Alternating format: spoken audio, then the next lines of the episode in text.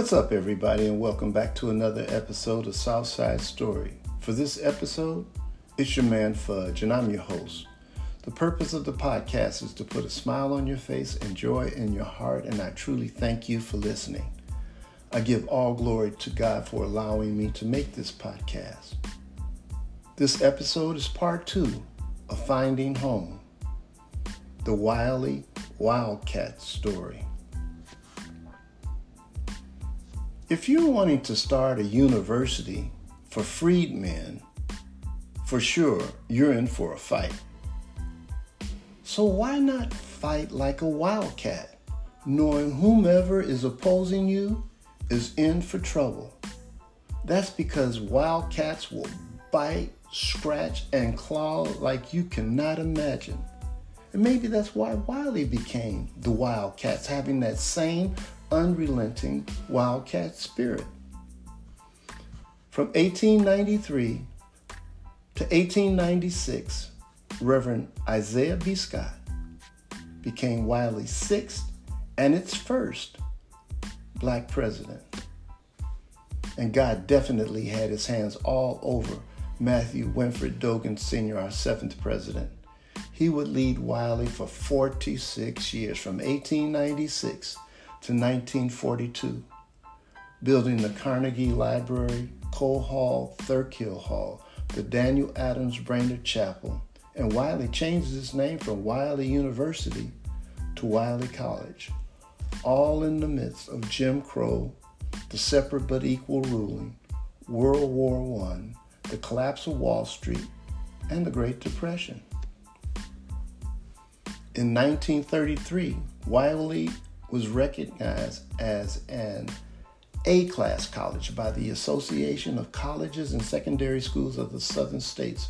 This was the first time any Black school had ever been rated by the same agency and standards as other universities. And in 1950, Beta chapter of Phi Beta Sigma Fraternity was formed on Wiley's campus. Fraternities and sororities would soon become such a major part of campus life. They helped to change the lives of young people. From inside their own private and hallowed rooms, young boys became men, and young girls became women. Wiley became legendary in the world of sports, too. Under the leadership of Freya Thomas Pott Long, they helped to establish the Southwest Athletic Conference, or SWAC, which is still in existence today. And Wiley won many SWAC championships.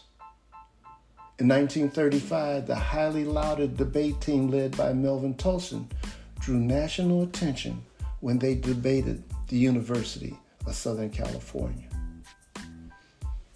From 1942 to 1948, Dr. E.C. McLeod became Wiley's 8th president. The athletic stadium was built, and improvements were made to the athletic field.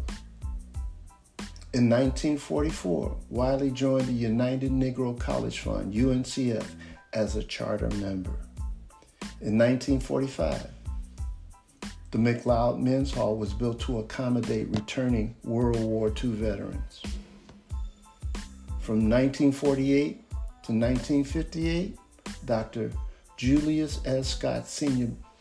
becomes Wiley's 9th president. The alumni gym was completed. And from 1958 to 1971, Wiley alum class of 34, Thomas Winston Cole Sr., becomes Wiley's 10th president. He was the first non-ordained man to hold the position.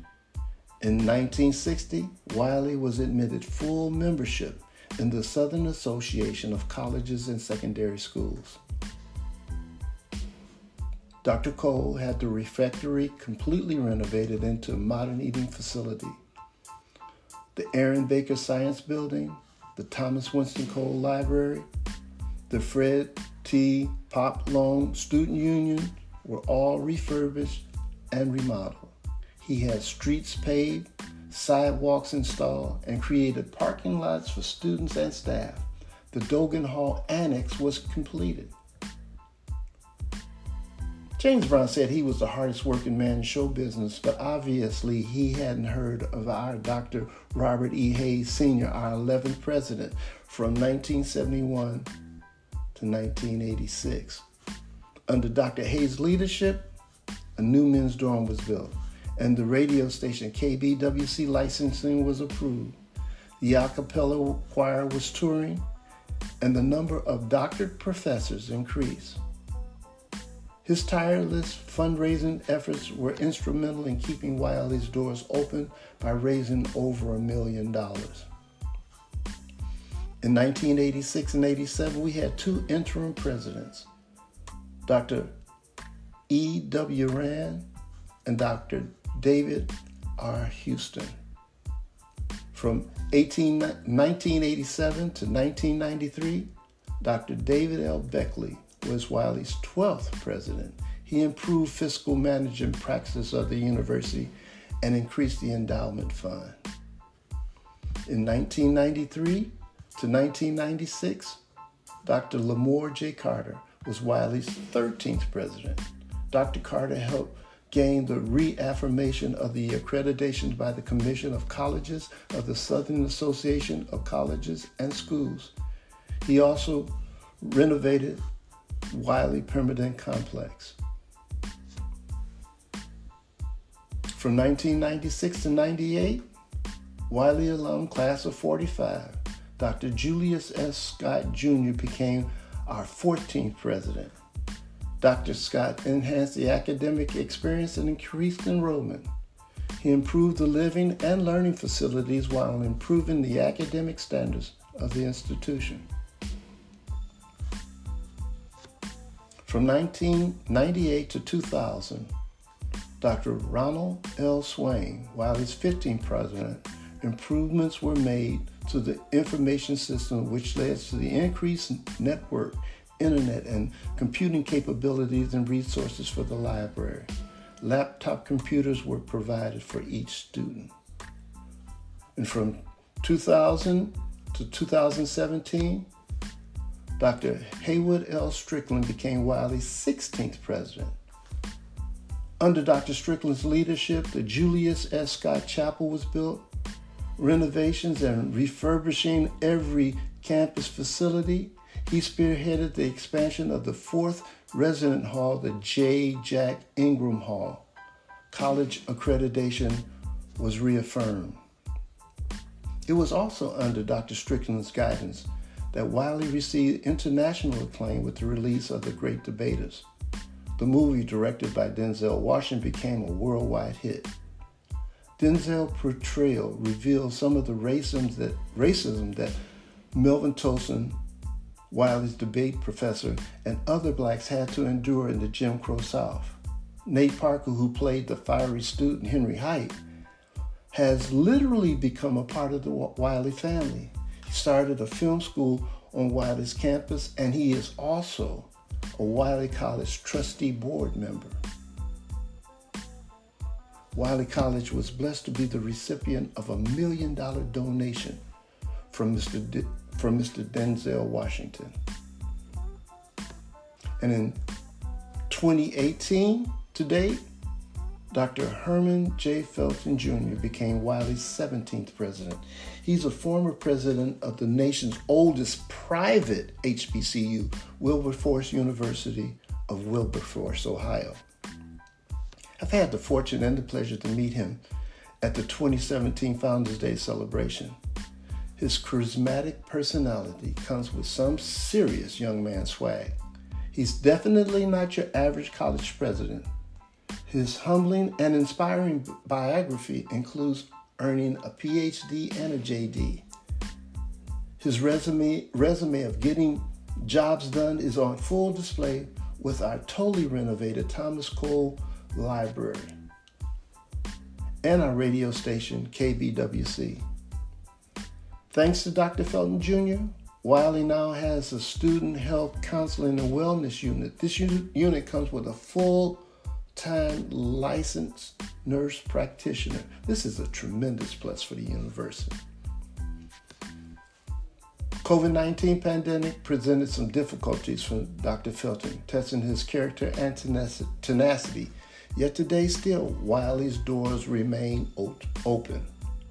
Dr. Felton Jr., in his very short time, has aligned himself with other great Wiley presidents, showing off that wildcat unrelenting spirit. Speaking of showing off that wildcat spirit, this year, Ms. Jordan Dansby, a sophomore mass communication major from Phoenix, Arizona, was crowned Miss UNCF.